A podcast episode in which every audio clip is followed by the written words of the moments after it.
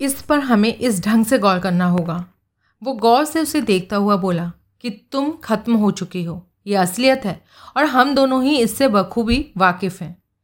कच्चे धागे में बंधी दो दो नंगी तलवारें तुम्हारे सर पर लटक रही हैं। उनमें से कोई भी टूटकर गिर सकती है। अगर तुम्हारी तकदीर ज़्यादा ही तेज़ निकली और किसी चमत्कार ने तुम्हें बाहर मौजूद आदमी की राइफल की गोलियों से, छलनी होने से बचा भी दिया तो भी तुम ज़्यादा देर तक बच नहीं सकोगी। पुलिस तुम्हें पकड़ लेगी और तुम पर हत्या के अपराध में केस चलाया जाएगा। अगर तुम्हारी खूबसूरती और जवानी पर रहम खाते हुए जज ने तुम्हें फांसी की सज़ा नहीं भी सुनाई तो भी उम्र कैद तो यकीनन होगी और तुम जैसी औरत के लिए वो फांसी की सज़ा से भी बदतर साबित होगी। यानी कि दोनों ही सूरतों में तुम्हारा खौफनाक अंजाम निश्चित है। मिसेस जौहरी ने जवाब नहीं दिया। अगर भगवान में तुम्हारा विश्वास है तो तुम अकेले में बैठकर सिर्फ़ प्रार्थना कर सकती हो। और इन हालात में कोई भी तुम्हारी मदद नहीं कर सकेगा। हकीकत ये है, तुम्हारे पास ना तो भागने के लिए कार है, और ना ही तुमने मुनासिब कपड़े पहन रखे हैं, और ना ही छुपने के लिए कोई तुम्हारे पास जगह है। कुल मिलाकर नतीजा ये निकलता है कि तुम बिल्कुल अकेली और असहाय हो। तुम्हारे बचाव की कोई सूरत नहीं है। अब अगर मैं तुम्हारी मदद करता हूँ तो बचाव की कोई सूरत निकल सकती है। हालात की नज़ाकत को देखते हुए और इस मामले में अभी कोई गारंटी तो मैं नहीं ले सकता, सिर्फ़ इतना कह सकता हूँ कि फ़िलहाल वन परसेंट चांस है। अब बात आती है तुम्हारी मदद करने के बदले में मुझे क्या चाहिए? तुम्हारे साथ मेरा ये समझौता तकरीबन वैसा ही होगा जैसा कि निशा सिंह और तुम्हारे पति ने आपस में किया था। मैं तुम्हें यहाँ से निकालने, पुलिस की सरगर्मियाँ ठंडी पड़ने तक छुपाने तुम्हें दूर किसी शहर या देश से बाहर भेजने की कोशिश करूँगा। याद रखने वाली बात है, ये नहीं कह रहा हूँ कि ऐसा करूँगा या कर सकता हूँ, लेकिन अपनी ओर से पूरी कोशिश ज़रूर करूँगा। तुम्हें ये मंजूर है? मिसेस जौहरी ने धीरे से सर हिलाकर सहमति दे दी। गुड। और इसके एवज में तुम्हें पैसा चाहिए? हाँ। मिसेस जौहरी ने अर्थपूर्ण ढंग से उसे देखा। कुछ और नहीं? बिल्कुल भी नहीं, मैं शरीफ आदमी हूँ। कितनी रकम चाहिए? राउंड फिगर में पूरे साठ लाख रुपए। वो चौकी, क्या? पूरे साठ लाख रुपए। वो घोर अविश्वासपूर्वक उसे देख रही थी। तुम्हारा दिमाग तो ठीक है? बिल्कुल ठीक है। ये सरासर जाती नहीं है? अगर तुम ऐसा समझती हो तो मैं तुम्हारे रास्ते से हट जाऊँगा। फिर तुम खुद ही से निमटती रहना। तुम मेरी मजबूरी का नाजायज़ फ़ायदा उठाना चाहते हो? मेरा ऐसा कोई इरादा नहीं है। तुम्हारी बातों से तो तुम्हारा इरादा साफ़ ज़ाहिर है। अगर तुम्हें मंजूर नहीं है तो इनकार कर दो। तुम्हारी मदद की ये कीमत बहुत ज़्यादा है। तुमने सोचा था मैं दस बीस हज़ार रुपये में मान जाऊँगा। हाँ तुम्हें ये कीमत ही ज़्यादा नज़र आ रही है। वो रिस्क दिखाई नहीं दे रहा, जो मुझे तुम्हारी खातिर लेना पड़ेगा। तुम्हारी मदद करना शुरू करते ही कानूनन मैं भी तुम्हारे जुर्म में बराबर का शरीक हो जाऊँगा। तुम्हें यहाँ से निकालने में मुझे अपनी जान की बाजी लगानी पड़ेगी और फिर पुलिस से तुम्हें बचाए रखना पड़ेगा। कहीं भी ज़रा सी चूक होते ही तुमसे पहले मैं मारा जाऊँगा। उसने गहरी सांस ली। तो तुम्हें वो सारी रकम चाहिए। हाँ। और अगर मैं इन तमाम मुसीबतों से निकलने में कामयाब हो गई तो मेरा गुजारा कैसे चलेगा? जैसे उन लोगों का होता है जिनके पास मोटा पैसा नहीं होता। क्या मतलब? मतलब कि काम करना? कैसा काम? कोई नौकरी कर लेना, तुम्हें तो आसानी से मिल भी जाएगी। लेकिन मैंने तो कभी कोई काम नहीं किया। एक काम है जिसे तुम बड़ी आसानी से कर सकती हो। क्या? किसी दौलतमंद बुढ़े से शादी कर लेना या फिर किसी की रखेल बन जाना? शटअप ओके मैम अगर मैं तुम्हारी बात मान भी लूँ तो भी इस बात की क्या गारंटी है कि रकम हाथ में आने के बाद तुम इस समझौते पर अमल करोगे ही? कोई नहीं। यानी मुझे तुम्हारी बात पर ही भरोसा करना पड़ेगा। हाँ। वाह! जवाब नहीं है तुम्हारे ऑफ़र का। तारीफ़ के लिए शुक्रिया मैम अब ये भी बता दो कि रकम है कहाँ। वो मुस्कुराई। यही तो एक बात है जो मेरे हक में है। यानी कि रकम को पाने से पहले तुम्हें अपने समझौते का कम से कम एक हिस्सा तो पूरा करना ही पड़ेगा। मैं ईमानदार आदमी हूँ। जो कहा है उस पर पूरी तरह अमल करूँगा। तुम्हारी मदद करने की सारी कोशिशें करूँगा। वो सारी रकम सलीमपुर में है। कहाँ? तीन अलग अलग बैंक के लॉकर्स में। विक्रम चकराया। बैंक लॉकर्स में? हम्म। वो तुम्हारे अपने लॉकर्स में है। हाँ। कब से? कई साल से। लेकिन अब पुलिस हर एक शहर में तुम्हारी तलाश कर रही है। इस हालत में तुम उस रकम को निकालोगी कैसे? मिसेस जौहरी की मुस्कुराहट और गहरी हो गई। वो लॉकर्स मेरे असली नाम में ना होकर फर्जी नाम पतों पर लिए गए थे। ओह तो क्या तुम कई सालों से इसकी तैयारी कर रही थी? नहीं, लेकिन ऐसी ही किसी ज़रूरत के लिए एहतियातन लेकर छोड़ दिए थे। खैर उनकी चाबियाँ कहाँ हैं? घर में। तुम्हारे घर में। हाँ और तुम्हारे घर की तो पुलिस निगरानी कर रही होगी। ये मुझे नहीं पता। मुझे पता है। इसका मतलब है, अगर हम किसी तरह यहाँ से निकल गए तो भी वापस सीधे शेर की मांद में जाना होगा। मैं जानती हूँ, ये काम आसान नहीं है। इसलिए तो तुम जैसे टैलेंटेड आदमी को मुँह मांगी कीमत पर अंगेज किया है। किसी अनाड़ी के वश में नहीं था ये सब करना। इसे कोई हौसलामंद, तजुर्बेकार और सूझबूझ वाला आदमी ही अंजाम दे सकता है। इस नई समस्या ने एक और ख़तरनाक पेचीदगी पैदा कर दी थी। ठीक कहती हो। तुम इस काम को कर सकते हो ना? हाँ। कैसे? सोचना पड़ेगा। सोच लो और फिर मुझे बता भी देना। तेज़ी से चमकता सूरज आसमान में ऊँचा चढ़ता जा रहा था। बंगले में गर्मी बढ़ती जा रही थी। खिड़की पर बराबर नज़रें जमाए, फर्श पर चहलकदमी करता विक्रम सोच रहा था। सबसे पहला काम था कि इस मकान से बाहर निकलना। कैसे? इसका मुनासिब जवाब उसे सूझ नहीं रहा था। वो जानता था, इसका कोई सही तरीका निकाले बगैर कुछ नहीं किया जा सकता था। कोई तरीका तो निकालना ही पड़ेगा। यहाँ से जाने के लिए एक कार की सख्त ज़रूरत थी और मिसेस जौहरी की कार इस्तेमाल नहीं की जा सकती थी। ज़ाहिर था कि बाहर मौजूद आदमी भी कार में ही आया होगा और वो आस पास ही कहीं खड़ी होगी। लेकिन उस कार का पता लगाकर उसे हत्याना आसान नहीं था, क्योंकि उसके पास राइफल भी थी और उसका निशाना भी बढ़िया था।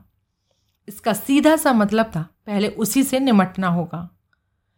तुम्हारे विचार में वो अभी भी यहीं यहीं होगा? मेरे ख्याल से तो जा चुका होगा मिसेज जौहरी ने पूछा। वो मेज़ पर बैठी ड्रिंक की चुस्कियाँ ले रही थी। विक्रम ने उस शराबखोर औरत को देखा। रात में हर पेट पीने के बाद भी सुबह होते ही वो खाली पेट ही फिर से शुरू हो गई थी।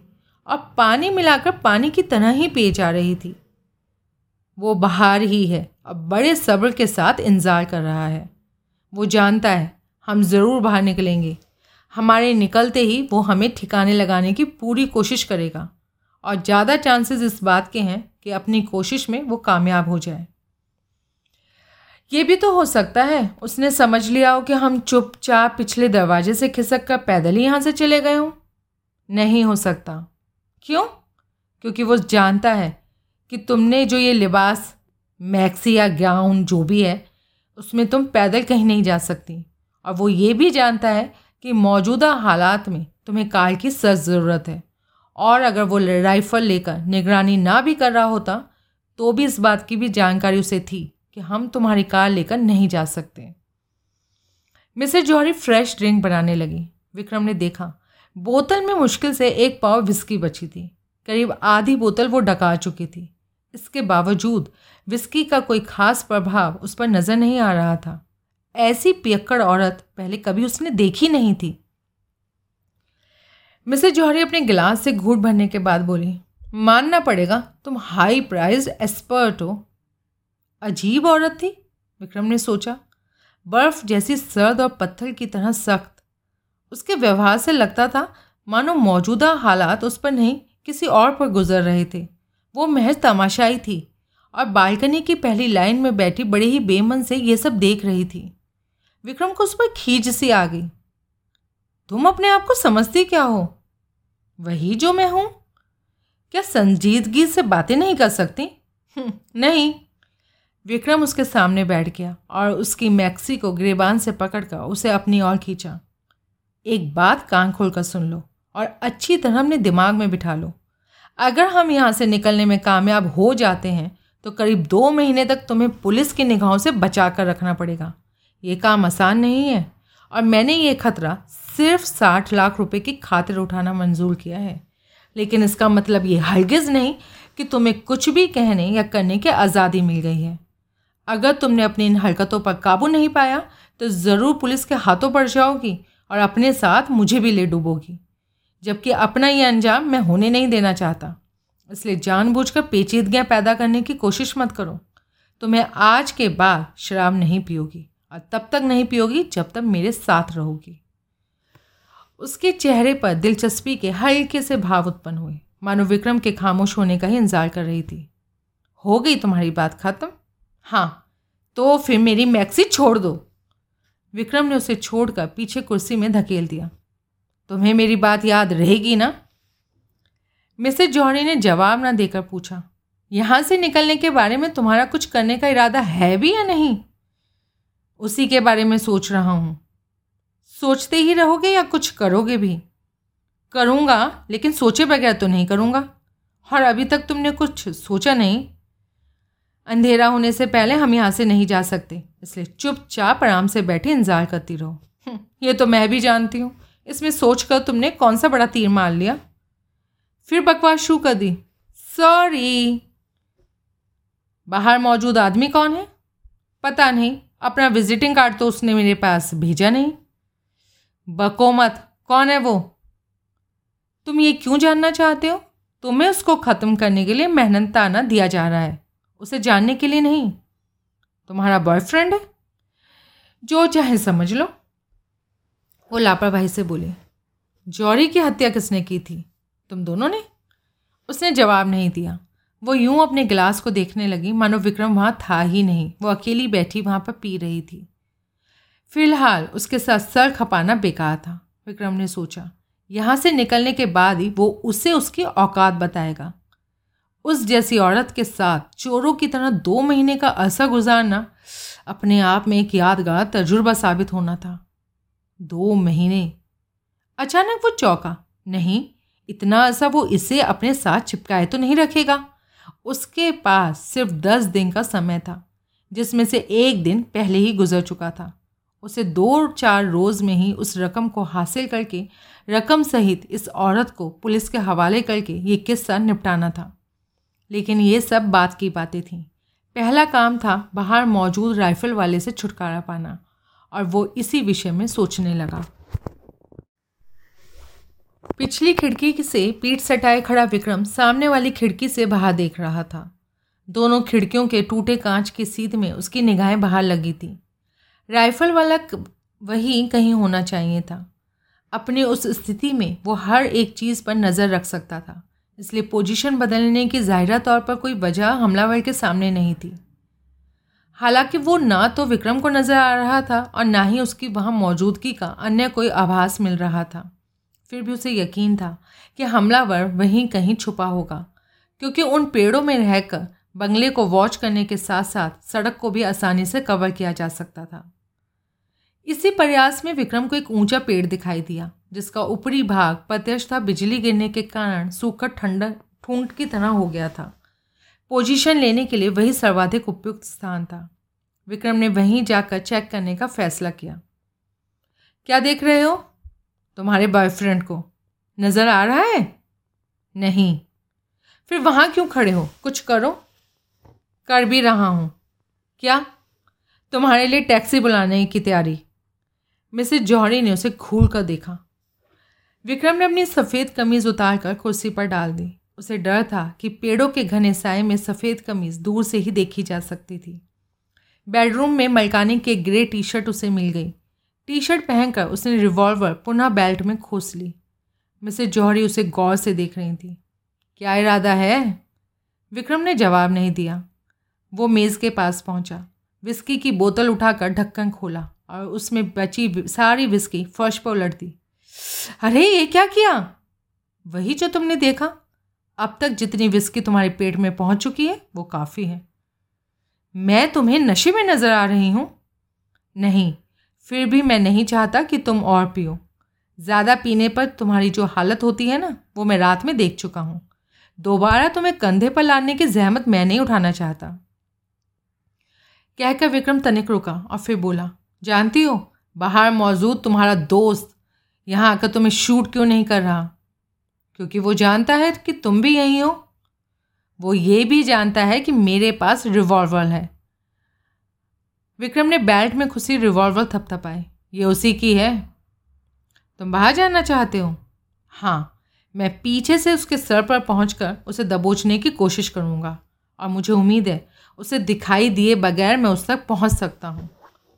और अगर उसने पहले ही तुम्हें देख लिया तो? तो तुम्हारी खातिर शहीद हो जाऊँगा। मेरी नहीं, साठ लाख रुपए की खातिर। वैसे जहाँ तक मैं समझता हूँ, ऐसा होगा नहीं। विक्रम ने उसे गोली देते हुए कहा। यानी वो तुम्हें शूट नहीं करेगा? नहीं। क्यों? इसलिए कि वो तुम्हारी जान लेना चाहता है। मुझसे तो कोई दुश्मनी नहीं उसकी। लेकिन वो तुम्हें भी तो अपने लिए खतरा समझता होगा। सिर्फ़ तभी तक जब तक कि मैं तुम्हारे पास मौजूद हूँ। हो। इसलिए मुझे देखकर भी अनदेखा करके वो जाने दे सकता है। और जब मैं पेड़ों में पहुंचकर उसे दिखाई देना बंद हो जाऊँगा तो वो मैदान साफ़ समझकर तुम्हारी जान लेने के लिए यहाँ आ सकता है। समझ रही हो ना? मिसेस जौहरी ने सहमति सूचक सर हिला दिया। अब ध्यान से मेरी बात सुनो। विक्रम बोला, प्रवेश द्वार लॉक्ड है।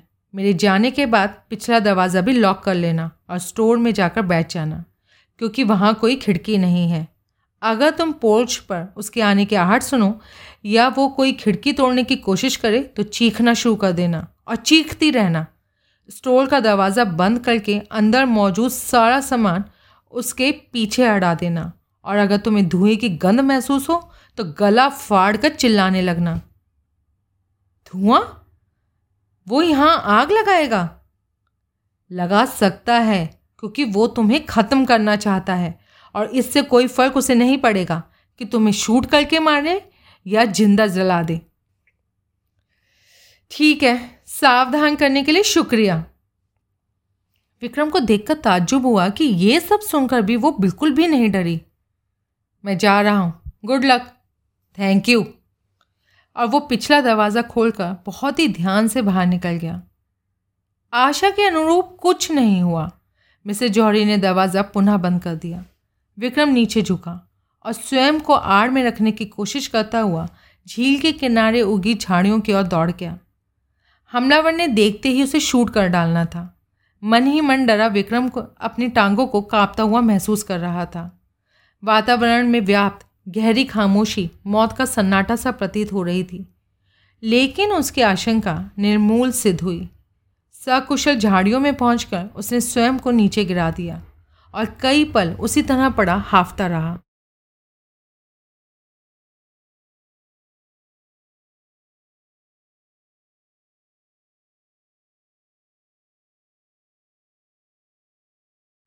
उठने की कोशिश में झाड़ी की पत्ती का सिरा उसकी नाक में घुस गया।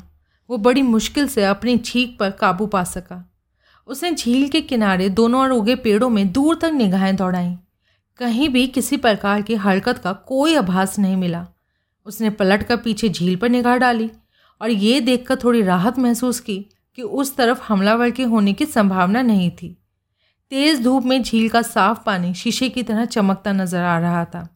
जगह जगह पानी की सतह पर उभरती और पुनः नीचे जाती मछलियाँ भी दिखाई दे रही थीं।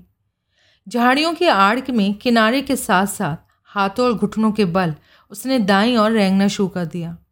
एक छोटे से घाट के बगल से गुजरकर जहाँ दो छोटी छोटी किश्तियाँ बंधी हुई थीं, वो उससे शेड के पीछे पहुँच गया, जहाँ उसने मिसेज जौहरी की कार खड़ी की थी। रास्ते में एक पेड़ गिरा पड़ा था। उसके ऊपर से गुजरते ही एक सूखी डाली पैर के नीचे दबकर टूट गई और सन्नाटे में चटाक की आवाज़ ज़ोर से गूंजी। विक्रम फ़ौरन ज़मीन पर लेटा हुआ, लेट गया। तीन चार मिनट इंतज़ार करने के बाद भी जब कुछ नहीं हुआ तो वो पुनः आगे रेंगने लगा। उसके हाथ और घुटने मिट्टी से संग गए थे। चेहरे से पसीना बह रहा था। पसीने के कारण टी शर्ट जिस्म के साथ चिपक गई थी। तभी सामने सूखी पत्तियों में तेज सरसराहट सुनाई दी। वो तुरंत रुक गया। अगले ही पल उसके समूचे जिस्म को मानो लकवा सा मार गया और खून जम सा गया प्रतीत हुआ। मात्र कुछ ही किंचों के फासलों पर एक काला सांप तेज़ी से जाता दिखाई दिया। सांप पत्तियों से घुसकर ना जाने कहाँ गायब हो गया। विक्रम कई सेकंड तक उधर ही देखता रहा। फिर आसीन से चेहरे का पसीना पहुंचकर पुनः आगे बढ़ा। अब वो और भी ज़्यादा सतर्क था। उसने एक बार पलट कर देखा। बंगला और शेड पेड़ की ओट में छुप गए थे। अब सिर्फ़ घाट ही दिखाई दे रहा था। वो बंगले से करीब सवा सौ गज दूर आ चुका था और अभी करीब उतना ही फासला और तय करना था। अगर हमलावर के बारे में उसका अनुमान सही था तो उसने उन्हीं पेड़ों के पेड़ों के बीचों में ही कहीं होना था। विक्रम ने जरा भी आहट ना होने देने की कोशिश करते हुए आगे बढ़ना जारी रखा।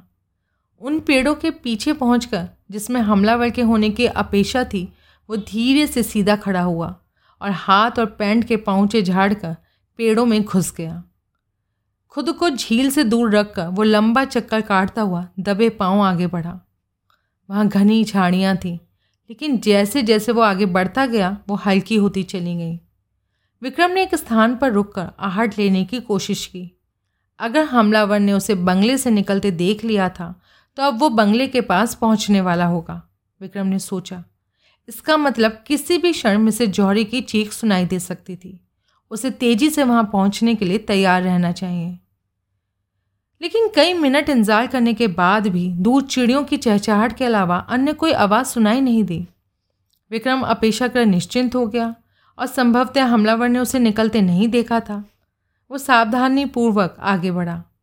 जल्दी ही बाईं और कोई 200 गज दूर पेड़ों के बीच से जब जब उसे मैदान नज़र आने लगा। चंद मिनट पश्चात वो बाएँ और मुड़ा और उस ऊँचे पेड़ की तलाश में निगाहें दौड़ाने लगा, जिसका ऊपरी हिस्सा सूखा हुआ था। लगभग सौ गज आगे जाने के बाद वो पेड़ उसे दिखाई दे गया। विक्रम ने बंगले को देखने की कोशिश में झील की दिशा में गर्दन घुमाई। पेड़ों के बीच में उसे सिर्फ़ छत का ही एक भाग दिखाई दे सका। अलबत्त इस प्रयास में उसे अपनी सही पोजीशन का पता चल गया कि वो कहाँ था और हमलावर के सर पर पहुँचने के लिए उसे क्या करना ठीक रहेगा। वो नब्बे डिग्री का कोण बनाता हुआ घूमा और स्वयं को यथासंभव आड़ में रखता हुआ बहुत ही धीरे धीरे बगैर आवाज़ के सीधे सामने की ओर बढ़ गया।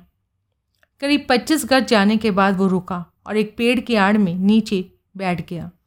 अगर उसका अनुमान और दिशा ज्ञान बिल्कुल सही थे तो हमलावर आस पास ही कहीं राइफल लिए पड़ा बंगले को वॉच करता होना चाहिए।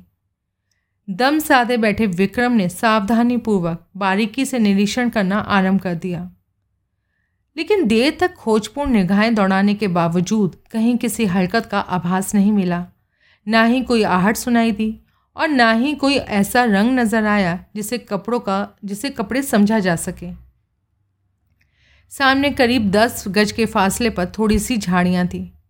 विक्रम बिना आवाज़ के रेंग कर वहाँ पहुँचा और उनकी बगल में पेट के बल लेट कर लगभग पाँच मिनट तक इधर उधर देखता रहा। हमलावर का कोई निशान उसे नज़र नहीं आ सका। विक्रम इंच इंच करके पुनः आगे बढ़ा। जल्दी उसे मैदान का सिरा दिखाई देने लगा। वो समझ गया कि अग, और आगे जाना घातक सिद्ध हो सकता था। अगर जरा भी चूक हो गई और गलती से वो उसके सामने पड़ गया तो उसने बेहिचक उसे शूट कर डालना था।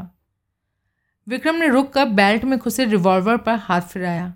फिर पहले सामने और फिर दाएँ बाएँ बारीकी से निगाहें दौड़ाई। दोबारा जब ऐसा ही किया तो वो दिखाई दे गया। पहले उसकी निगाह एक जूते पर पड़ी, फिर एक टांग दिखाई दी, फिर दूसरी टांग भी नज़र आई। लेकिन इससे ज़्यादा कुछ नज़र नहीं आ सका। करीब बीस गज दूर एक पेड़ की ज़मीन तक लटकती शाखाओं की आड़ में वो पेट के बल पड़ा था। विक्रम ने आसपास का मुआयना किया। वहाँ झाड़ियाँ अपेक्षाकृत पुनः घनी हो गई थीं। उसके ने, उसने अनुमान लगाया कि थोड़ा दाएँ और खिसकने पर वो उसे साफ़ देख सकता था। विक्रम बेचैनी भी अनुभव करने लगा। अगले कुछ ही मिनटों में उनमें से किसी एक को जान गंवानी पड़ सकती थी। ज़्यादा चांसेस तो इसी बात के थे कि उसे ही जान गंवानी पड़ेगी। क्योंकि वो इस तरह कोल्ड ब्लड में किसी की जान हरगिज़ नहीं ले सकता था। वो ज़्यादा से ज़्यादा रिवॉल्वर के दम पर उसे ब्लफ कर सकता था। जबकि हमलावर ने ब्लफ करने के बजाय सीधा उसे शूट ही कर डालना था, क्योंकि वो हताशा के भयानक दौर से गुजर रहा था और उसे शूट करने में उसका कोई नुकसान भी नहीं होना था। विक्रम हिचकिचाहट में पड़ गया। मगर ज़्यादा देर दुविधा में फंसा नहीं रह सका। उसकी आँखों के सामने अस्पताल में बिस्तर पर पड़ी सूजी का पीला चेहरा, बुझी आँखें और कमज़ोर शरीर घूम गया। वो मौत के मुँह में थी और उसकी तमाम उम्मीदें विक्रम पर ही टिकी हुई थी और उसकी उम्मीदों पर खड़ा उतरने के लिए विक्रम को किसी भी कीमत पर वो रकम अपने अधिकार में लेनी थी, जो सलीमपुर में तीन अलग अलग बैंकों के लॉकर्स में बंद पड़ी थी। विक्रम भूत की तरह बिना आवाज़ किए उसकी ओर रेंगने लगा। उसकी निगाहें हमलावर की टांगों पर जमी थी। वो निश्चल पड़ा था। विक्रम को अब उसका पूरा शरीर दिखाई दे रहा था। वो पेड़ों के बीच से बंगले की ओर देख रहा था। उसकी राइफल ठीक उसके सामने एक छोटे से लट्ठे पर टिकी हुई थी। राइफल पर नज़र पड़ते ही विक्रम समझ गया कि उसका निशाना क्यों इतना बढ़िया था। वो टेलीस्कोपिक राइफल थी। विक्रम पूर्णतः सतर्क था और जरा भी आहट न होने देने का भसक प्रयास कर रहा था। लगभग दस फुट पीछे पहुंचकर वो रुका और सीधा खड़ा होकर बेल्ट से रिवॉल्वर निकालकर उसके सर पर तान दी। नीचे क्यों पड़े हो दोस्त? तुम्हारा कदरदान तो यहाँ पूछ पहुँचा। उठो, लेकिन राइफल को हाथ मत लगाना। हमलावर ने फ़ौरन गर्दन घुमाई और उसका हाथ राइफल की ओर लपका। खबरदार, ऐसी गलती मत कर बैठना। हमलावर की आँखों में विवशता मिश्रित क्रोधपूर्ण भाव थे। वो फ़ौरन स्थिति को भाप गया और धीरे से हाथ वापस खींच लिया। वो समझ चुका था कि दूसरी ओर मुँह के पड़ा होने के कारण वो कुछ भी नहीं कर पाएगा। चुपचाप मैगजीन निकाल कर पीछे फेंक दो। विक्रम ने आदेश दिया, कोई शरारत मत करना, वरना? तभी विक्रम को अपनी भूल का एहसास हुआ। उसका समझ ध्यान हमलावर पर केंद्रित था। इसलिए अपने पीछे हुई आहट को वक्त रहते सुन नहीं पाया और जब समझा, तब तक बहुत देर हो चुकी थी। फिर भी वो तेज़ी से घूमा और इस कोशिश में सर को निशाना बनाकर किया गया डंडे का वार चूका और उसकी दाई बाह पर पड़ा। उसकी बाह उंगलियों तक सुन सी हो गई। रिवॉल्वर फिसल कर नीचे जा गिरा। वार करने वाली एक लड़की थी। उसे दूसरा वार करने का मौका दिए बगैर विक्रम ने उसकी कलाई थामी। उसके पेट के नीचे हाथ अड़ाया और उसे उठाकर बोरे की तरह हमलावर पर फेंक दिया।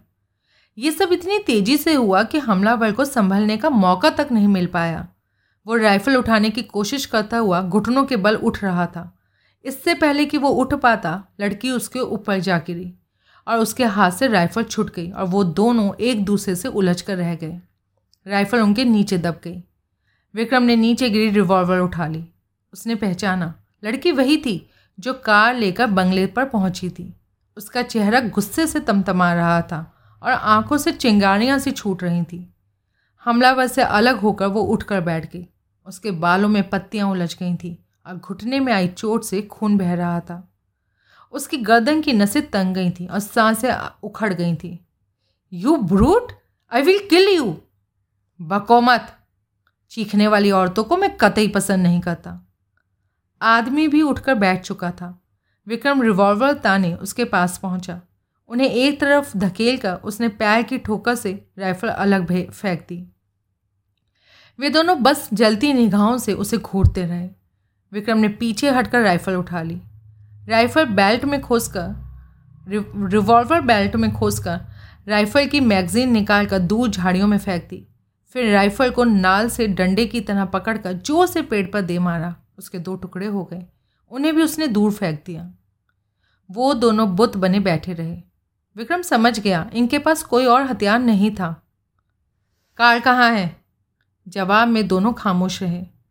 आदमी के चेहरे पर गुस्से, विवशता और हार के मिले जुले भाव थे।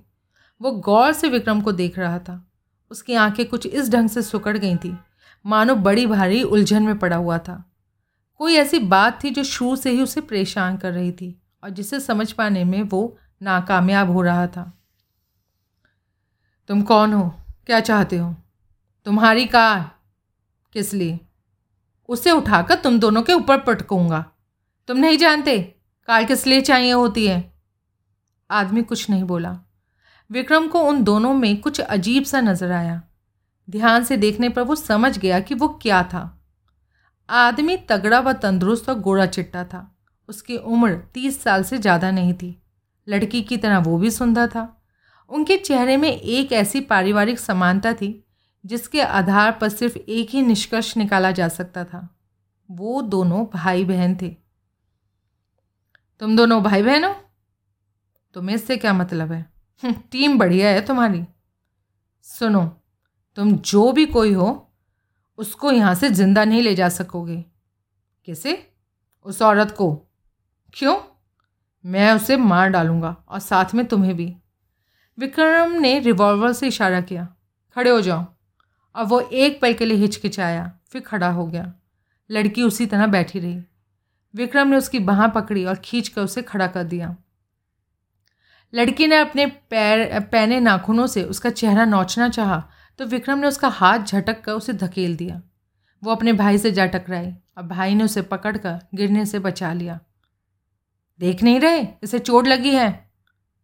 अगर ये चल नहीं सकती तो तुम इसे उठाकर ले चलो, विक्रम ने आदेश दिया। युवक ने यूँ रिवॉल्वर को घूरा, मानो किसी भी कीमत पर वो उसे पाना चाहता था। तुम्हारी ये चाहत कभी पूरी नहीं हो सकेगी, दोस्त। विक्रम उसकी नीयत को भाप कर बोला, इसे उठाओ और चलो। कहाँ? सड़क पर? क्यों? क्योंकि मुझे तुम्हारी कार चाहिए। लड़की ने हिकारत भरी निगाहों से युवक को देखा। तुम इस बदमाश से डरते हो? तुम क्या कराना चाहती हो मुझसे? देखने ही नहीं, इसके हाथ में रिवॉल्वर है। इसका मतलब है तुम उस औरत को ज़िंदा चली जाने दोगे? वो अभी कहीं गई नहीं है, यहीं है। बकवास बंद करो, विक्रम ने कहा। तुम्हें काफ़ी वक्त मिलेगा, इस बहस को बाद में कर लेना। तुम मिसेज जौहरी के साथ क्या करोगे, मिस्टर? लड़की ने पूछा किस लिए पूछ रही हो? जानना चाहती हूँ. वेल well, खूबसूरत औरत है मैं तो उसे गोद लेना चाहता हूँ। तुम्हें कोई एतराज़ है? लड़की ने मुँह बनाया तुम इसे मज़ाक समझ रहे हो? नहीं तुम शायद नहीं जानते इस तरह खुद को बड़ी भारी मुसीबत में फंसा रहे हो।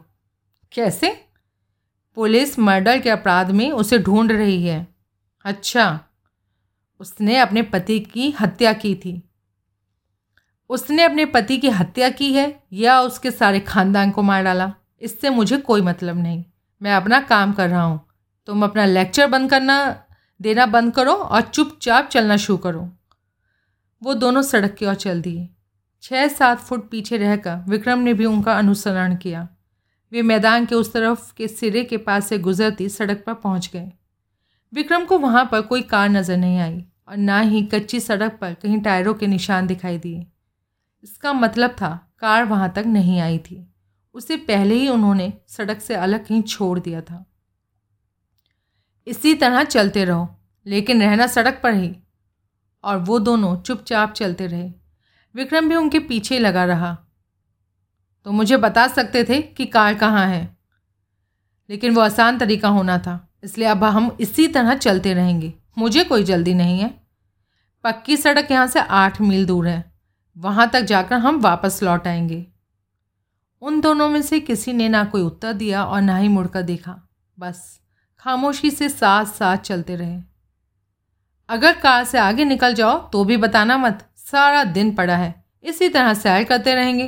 अच्छी खासी कसरत हो जाएगी। विक्रम को सड़क पर टायरों के निशान की तलाश थी। अगर उन्होंने कार को कहीं छुपाया हुआ भी था तो भी पता चल जाना था। जल्दी ही उसे टायरों के निशान नज़र आ गए। फिर सड़क से थोड़ी दूर पर पेड़ों में खड़ी कार भी दिखाई दे गई। कार वही पुरानी एम्बेसडर थी, जिसमें उसने लड़की को देखा था। कार की चाबियाँ तुम दोनों में से किसके पास है? वो दोनों रुक गए और पलट कर सर निगाहों से उसे घूरा। लड़की के स्कर्ट की जेब खाली थी और उसके पास बैग भी नहीं था। साफ़ ज़ाहिर था कि चाबियाँ उसके पास नहीं थी। विक्रम युवक से मुखातिब हुआ। कौन सी टांग में गोली खाना पसंद करोगे, पहलवान? उसने अपनी जेब से चाबियाँ निकाल ली। मुझे नहीं चाहिए। तुम ड्राइव करोगे और ये लड़की हम दोनों के बीच में बैठेगी। तीनों कार में सवार हो गए। युवक ड्राइविंग सीट पर, लड़की उसकी बगल में और विक्रम खिड़की के पास। वो कार बैक करके सड़क पर ले आया। बंगले पर चलो, विक्रम ने कहा। और सुनो, रफ्तार तेज करके किसी पेड़ से टकराने जैसी किसी हरकत के बारे में सोचना भी मत। मैं तो उस हालत में भी बच सकता हूँ, लेकिन तुम दोनों नहीं बचोगे। युवक होठ चबाकर रह गया। विक्रम ने रिवॉल्वर बाएँ हाथ में लेकर अपनी कोहनी इस ढंग से खिड़की में टिका दी कि रिवॉल्वर का रुख उन दोनों की ओर रहे। लड़की उसे छीनने की कोशिश भी ना कर सके। युवक चुपचाप कार चला रहा था। लड़की ने विक्रम की ओर गर्दन घुमाई। तुम निहायत घटिया और कमीने किस्म के बदमाश हो। विक्रम ने उसकी जांग थपथपाई। है, तुम्हें रतन मोहन मिल गया था बेबे, जिसे तुम ढूंढ रही थी? लड़की खा जाने वाली निगाहों से घूर कर रह गई। कार बंगले के सामने जा रुकी। विक्रम ने संकेत पर चाबियाँ इग्निशन लॉक में ही छोड़कर पहले युवक उतरा, फिर वो स्वयं और फिर बीच में से जो लड़की बैठी थी, वो उतर कर आई। अंदर चलो।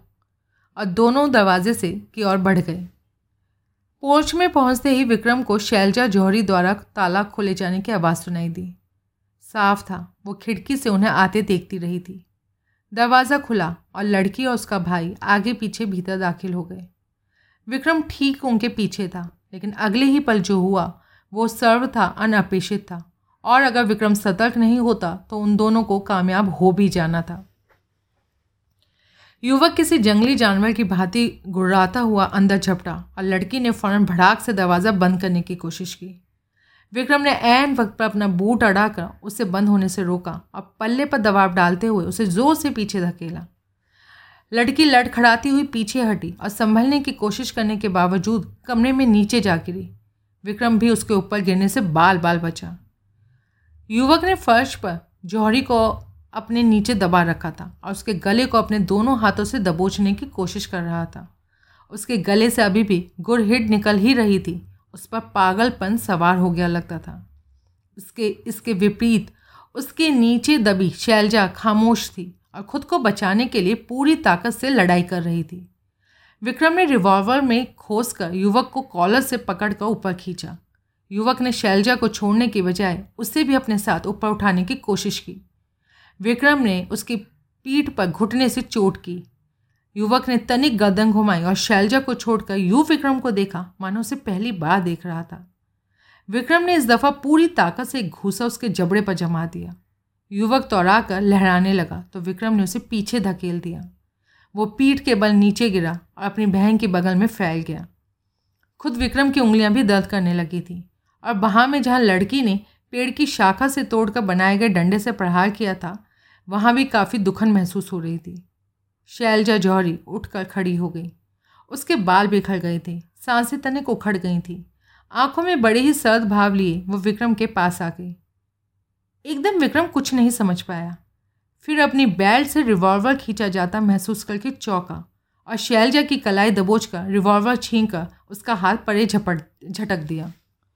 चुपचाप बैठो, वो बोला। शैलजा ने उसकी बात नहीं सुनी, वो उसी तरह खड़ी रही। विक्रम ने उसे धकेल कर एक कुर्सी पर बिठा दिया।